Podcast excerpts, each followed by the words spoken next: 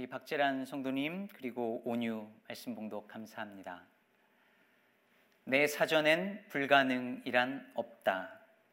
나폴레옹이 한 말로 알려져 있죠. 이런 용맹한 지도자이자 전쟁 영웅이라 불리는 이 나폴레옹에게 의외의 일화가 전해져 내려오고 있습니다. 나폴레옹의 보좌관이 나폴레옹의 침실 를 지나가는데 침실 안에서 비명 소리와 함께 엄청난 소란이 일어난 것 같은 그런 소리들이 들려와서 이 보좌관이 나폴레옹의 침실로 뛰어들어갔습니다. 그랬더니 나폴레옹이 땀이 범벅이 돼서 몸을 사시나무 떨듯 떨면서 칼을 들고 커튼을 휘갈기고 있었습니다. 무슨 일이 무슨 일이 있었던 걸까요? 무엇이 이 용맹스러운 나폴레옹을 그렇게 벌벌 떨게 했을까요? 거기 커튼 뒤에 커튼 뒤에 글쎄 고양이 한 마리가 있었습니다. 심리학자들은 나폴레옹이 오늘날 아일루로포비아라고 불리우는 고양이 공포증이 있었다라고 말합니다. 말 그대로 고양이에 대한 심각한 공포증인 것이죠. 이 알러지 정도가 아니라 이거는 포비아, 공포증입니다. 고양이 한 마리가 너무 무서워서 칼을 들고 벌벌 떨고 있는 나폴레옹의 모습이 상상이 가시나요? 고양이는 또 얼마나 놀랐을까요? 이 이야기를 소개하고 있는 책 사라 라타의 포비아라는 책을 보면 여기에 현대인들이 겪고 있는 50가지의 포비아, 즉 공포증을 소개합니다. 그리고 그 원인을 분석해요. 여기서 말하는 포비아는요, 우리가 흔히 말하는 두려움과는 다른 종류의 공포입니다. 이것은 예상하지 못했던 어떤 특정한 상황이나 활동 혹은 어떤 대상에 대해서 느끼는 극도의 공포심을 말합니다. 그냥 무서운 정도가 아니라요. 이런 포비아 공포증을 가진 사람들은 갑자기 그 상황에 처하면 혹은 그 대상을 만나면 땀이 나고 어지럽고 그래서 구토를 하고 숨을 제대로 못 쉬고 심지어 기절하기까지 합니다. 이 책에서 소개하는 포비아의 종류를 보면 대단합니다. 이런 공포증들이 있대요. 우리가 잘 아는 것도 있고 아닌 것도 있는데요. 고소공포증, 광장 공포증, 무대 공포증, 고양이 공포증, 물 공포증, 거미 공포증, 무질서 공포증, 치과 의사 공포증, 우리 교회 두 분 계신데 휴대전화 없음 공포증, 노모포비아라고 하거든요. 어둠 공포증, 사회 공포증, 거울 공포증, 발표 공포증 이외에도 수백 수천 가지의 공포증이 있답니다. 이런 공, 이런 포비아를 가진 사람들에게 뭘 그런 걸 가지고 겁을 내? 왜 연약한 척해? 뭐 이렇게 말하면 큰일 납니다. 우리에겐 아무것도 아닌 것 같지만 그들에게는 어마어마한 말로 표현할 수 없는 공포니까요. 그래서 이것은 지속적인 전문가의 상담과 그리고 약을 먹으면서 치료해 가야 합니다. 오늘 제 주, 설교 주제가 두려움인데요. 제가 설교를 시작하기 전에 이 포비아, 공포증에 관한 이야기를 꺼낸 이유가 있습니다. 이런 종류의 불안증이나 공포증을 가진 사람들 혹은 그 가족이나 친구들은요. 교회에서 이런 종류의 이런 두려움에 관한 설교를 듣고 상황이 더 악화되어지는 경우가 많습니다. 두려워하지 말라는 말씀을 듣고 자기 신앙에 뭔가 문제가 있다라고 생각을 하거나 그래서 자책을 하거나 혹은 기도로 해결해 보려고 하거나 기도하라고 말하는 그런 권유하는 문제를 일으킵니다. 예전에 제가 아는 형제가요, 불안증에 시달렸어요. 어느 날 제게 상담을 요청했습니다. 자신이 이 불안증으로 약을 먹고 있는데 언제까지 약을 먹을 수는 없으니까 자기가 이것을 끊고 기도로 이겨보겠다는 거예요. 저는 약 먹는 게 신앙이 없는 게 아니니까 약을 먹으면서 병행하고 기도도 하고 하라고 조언을 해줬습니다. 그런데 한번 해보겠다는 의지를 보여서 그렇게 하라고 하고 저도 기도해 줬어요. 근데 결국 뜻대로 되지 않았습니다. 불안에 어쩔 줄을 몰라 합니다. 어린아이가 집에, 아기가 집에 있었는데요. 이 형제가 머릿속으로 상상을 하는 거예요. 자기가 떨어뜨린, 떨어뜨리지도 않았는데 혹시라도 자기가 약을 떨어뜨려서 아기가 그걸 주워 먹는, 먹는다고 상상을 하는 거예요. 그래서 떨어뜨리지도 않은데 집안을, 온 집안을 다 찾습니다. 약을 찾는 거예요. 혹시 떨어졌을지도 모르는 약을. 여러분, 이런 경우는 약을 드셔야 합니다. 과학적이고 의학적인 치료를 받으셔야 해요. 그게 비신앙적이라고 생각하는 것은 왜곡된 신앙입니다.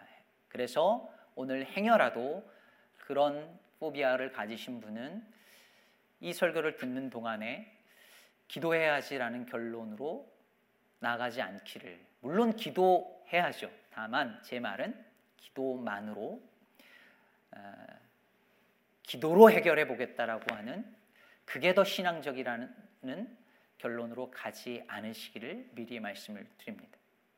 오늘 우리가 생각해 보려는 두려움은 이런 종류의 공포증이 아니라 누구나 가질 수 있고 그리고 누구나 가지고 있는 일반적인 두려움입니다. 대중 앞에 서는 두려움,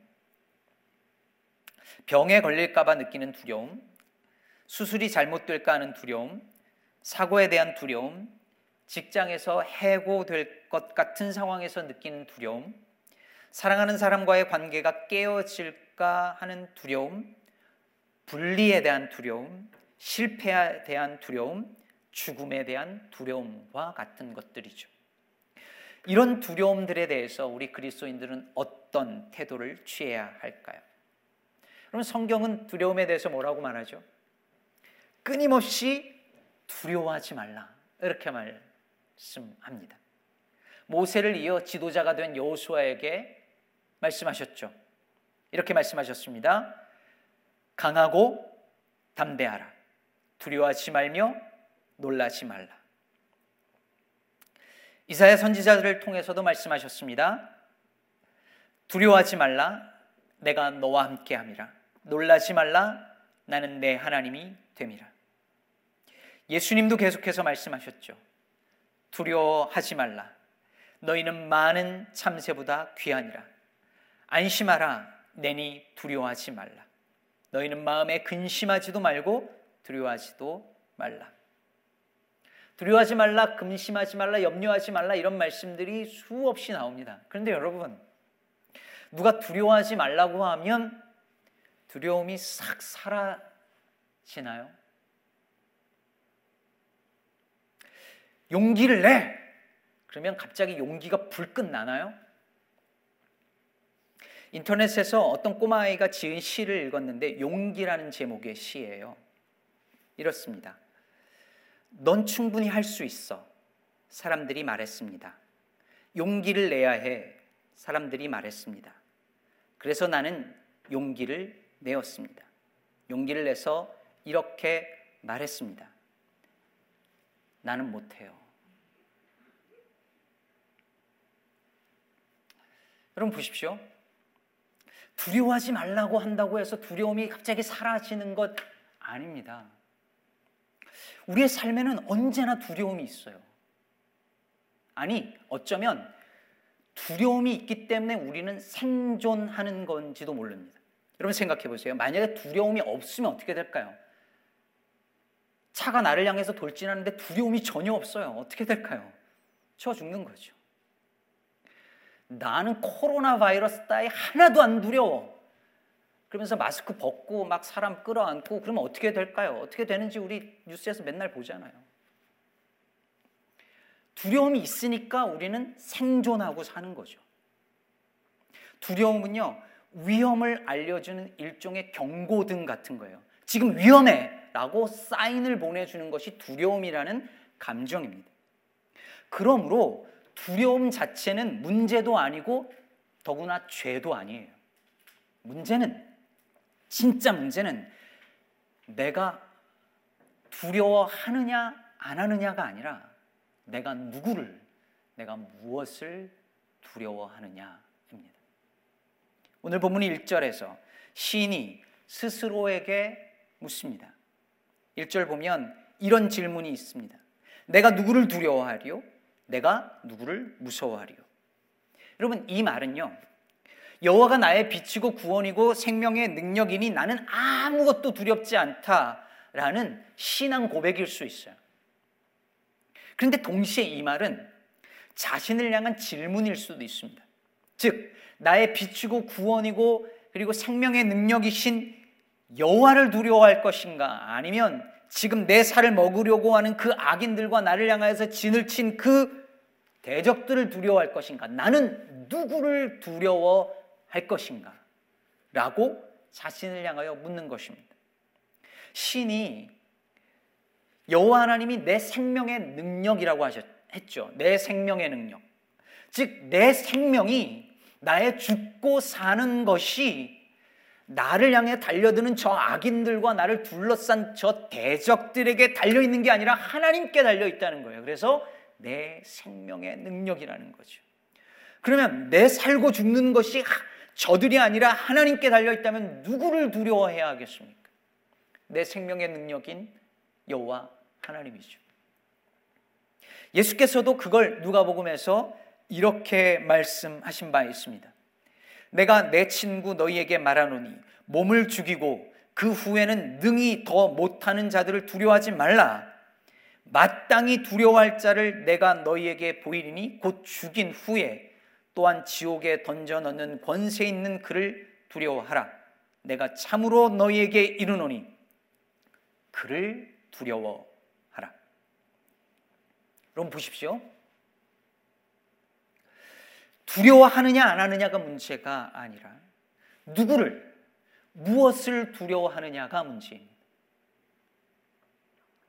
우리가 무엇을 두려워하는지를 보면 내가 우리가 무엇을 믿고 무엇을 의지하는지가 보입니다. 사무엘상 28장에 보면요. 블레셋이 이스라엘을 쳐들어왔을 때 사울 왕이 몰래 변장을 하고 신접한 여인, 즉 무당을 찾아가죠. 그리고 죽은 사무엘의 영혼을 불러달라고 요청을 합니다. 여러분 이것, 즉 신접한 여인 무당을 만나는 건 율법에서 엄격하게 금하는 금지 조항이었습니다. 신명기 18장에 보면 이런 말씀이 있습니다. 점쟁이나 기륭을 말하는 자나 요술하는 자나 무당이나 진언자나 신접한 자나 박수나 초혼자를 너희 가운데 용납하지 말라. 예. 그런데 이걸 너무 잘 아는 사울이 왜 변장까지 하고 무당을 찾아갔을까요? 왜 그랬을까요? 심지어 사울은 그 전에 이 무당들을 쫓아내는 일까지 한 적이 있었습니다. 그런데 왜 자신이 이 일을 할까요? 이 이야기의 시작 부분에 28장 5절에 이 말씀이 있습니다. 사울이 블레셋 사람들의 군대를 보고 두려워서 그의 마음이 크게 떨린지라. 이게 시작이었습니다. 블레셋 군대를 본 사울의 마음 속에 두려움이 생겼어요. 그리고 그 두려움이 사울을 신접한 여인에게로 이끈 것입니다. 여러분 한국의 성인들 중 반 이상이 점을 보러 다닌다는 이야기를 본 적이 있었습니다. 그 중에 기독교인들이 상당수랍니다. 집사, 권사, 장로들이 점 보러 다니는 경우가 얼마나 많은지 모른답니다. 무당한테 가서 나 장로 언제쯤 되냐고 물어보고 그러면 한국에 최근에 가신 분들은 이 버스를 타면요. 버스 뒷좌석에 좌석마다 무속인들 사진이 붙어 있고 전화로 전보는 광고가 붙어 있는 거 보신 적 있으실 거예요. 버스를 탔는데 다 붙어 있더라고요. 여러분 왜 사람들이 이런 거를 이런 미신을 믿고 따를까요? 왜 사람들이 사이비 이단 종교에 빠질까요? 답은 간단합니다. 불안하고 두렵기 때문이죠. 자신의 미래가 불확실하니까 그게 두렵고 그래서 뭔가 확실한 답을 찾고 싶어 하는 거예요. 여러분, 답이 딱 떨어지는 인생에 대한 답을 딱딱 내주는 그런 교회는 절대 가시면 안 됩니다. 건강하지 못하거나 이단 사입일 가능성이 많아요. 근데 사람들은 그걸 찾아요. 불안하니까, 두려우니까. 여러분, 사람이 두려우면 그 순간 그 사람이 누구를 혹은 무엇을 의지하고 있는가가 드러나요. 두려울 때 무엇을 찾는지, 누구를 찾는지, 두려울 때 누구에게 찾아가는지를 보면 그가 무엇을 누구를 정말 의지하는 사람인지가 드러납니다. 앞으로 사업이 어떻게 될지, 내가 직장에서 앞으로 어떻게 될지, 불안하고 두렵습니다. 그때 그 두려움이 나를 어디로 이끌어 가나요? 그 두려움이 나를 술자리로 이끄나요? 아니면 그 두려움이 나를 더 일에 몰두하게 만드나요? 아니면 그 두려움이 나를 골방으로 이끄나요? 편안할 때는 모릅니다. 그러나 실직의 위기에 놓이고 건강을 잃고 모든 것이 다 불투명해질 때 그래서 마음의 불안함과 두려움이 찾아올 때 그때 내가 누구를 찾는지 어디로 가는지 내가 무슨 말을 하는지 내가 무슨 생각을 하는지를 보면 압니다. 두려움이 나를 이끌고 가는 그 자리 바로 그곳이 내 신앙의 현주소이자 실체입니다.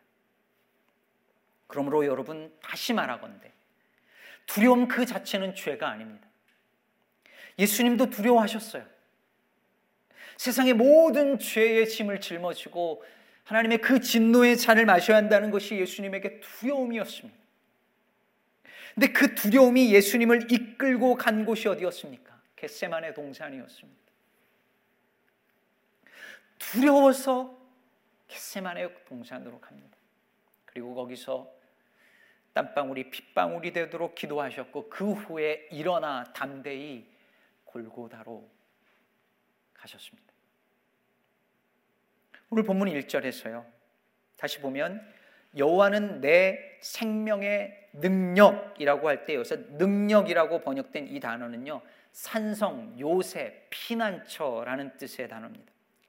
그러니까 지금 시인이 즉 이 시인이 오늘 다윗이라고 되어 있잖아요. 다윗이 악인들이 달려오고 군대가 진을 치는 상황에서 피난처이신 내 생명의 피난처이신 여호와께로 피신한 거죠. 여러분 다윗이라고 왜 안 두려웠겠어요? 군대가 진을 치고 다윗을 잡으려고 오는데 왜 두렵지 않았겠어요? 그런데 그 두려움이 다윗을 어디로 이끌었느냐면 생명의 피난처 되신 여호와 하나님께로 그를 이끌었다는 거예요. 시편 56편 3절에서도 다윗은 이렇게 말한 적이 있습니다. 내가 두려워하는 날에는 내가 주를 의지하리이다. 두려움이 더욱 주를 의지하도록 이끈 겁니다. 저는요, 과거에 사람이 힘들고 어려우면 다 이렇게 다윗처럼 하나님 찾을 거라고 생각했습니다. 근데 제가 목회하면서 보니까 아니더라고요. 분명 힘들고 어려운데요, 기도하지 않습니다. 불안하고 두려운데요, 예배하러 나오지 않아요. 정말 이상하잖아요. 두렵고 힘든데, 그럼 당연히 그 두려움이 하나님 앞으로 나를 이끌고 가야 되는데 다 그렇지가 않더라고요. 제가 아는 어느 집사님 남편분은 굉장히 이성적이고 너무 이제 많이 배우신 분인데 죽을 병이 걸렸어요. 하, 저분이 이제 돌아오겠구나. 근데 죽을 병에 걸렸는데도 하나님 절대 찾지 않아요.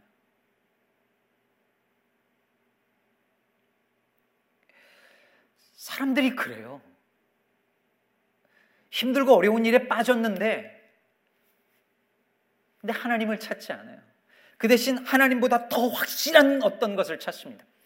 뭔가 손에 잡히는 걸 찾아요.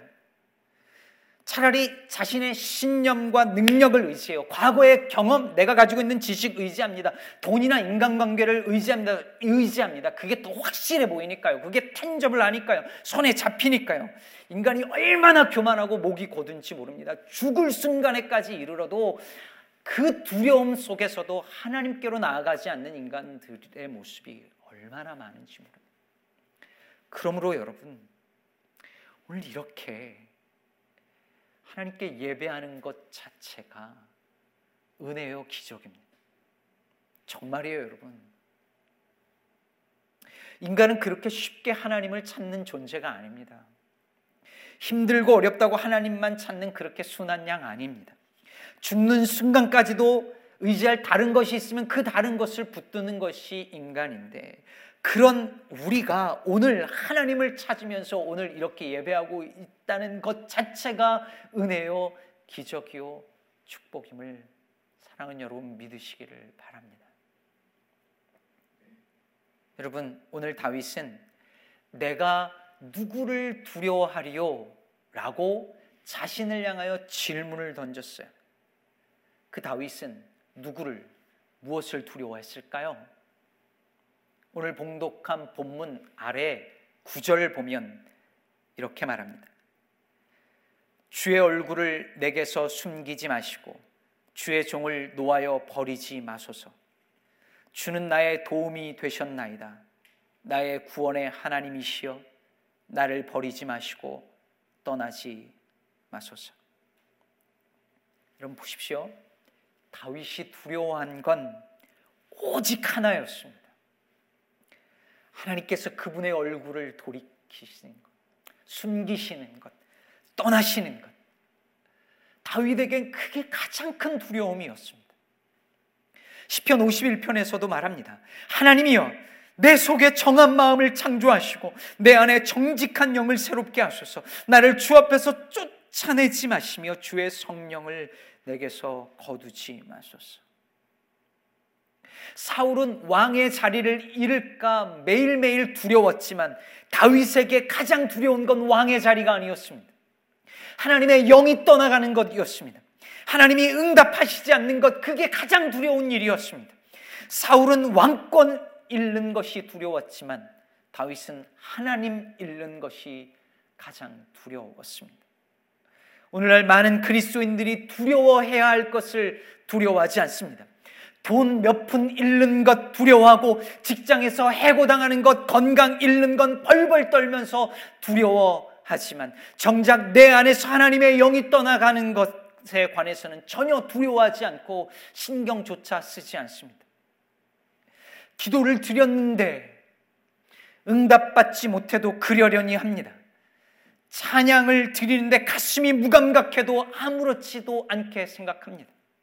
설교를 듣는데 아무 은혜 받지 못하고 아무런 변화가 일어나지 못하고 신앙생활이 이어가는데 그게 얼마나 두려운 일인지 모릅니다. 생각하지 않습니다. 지갑에서 돈 10불이 사라져도 그렇게까지 아무렇지 않을 수는 없을 것입니다. 가전제품 하나가 고장나도 그렇게까지 무감각할 수는 없을 것입니다. 올람 이상재 선생의 며느리가 어느 날 재봉틀이 재봉틀을 도중, 도둑 맞아서 울고 있었답니다. 그때 이상재 선생께서 며느리를 꾸짖으시면서 하시는 말씀이 이랬습니다. 너는 나라를 잃고도 울지 않더니 울지 않더니 재봉틀을 잃고 우느냐. 꼭 주님께서 우리에게 하시는 말씀 같지 않으십니까? 하나님 나라의 영광을 잃고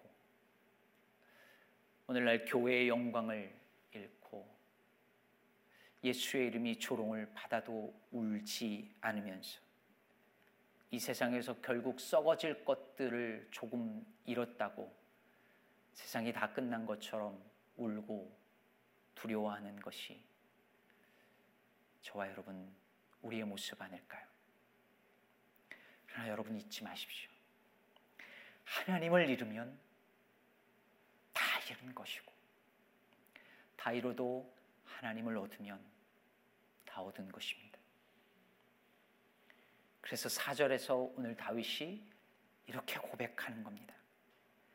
내가 여호와께 바라는 한 가지 일 그것을 구하리니 곧 내가 평생의 여호와의 집에 살면서 여호와의 아름다움을 보면서 바라보며 그의 성전에서 사모하는 그것이라.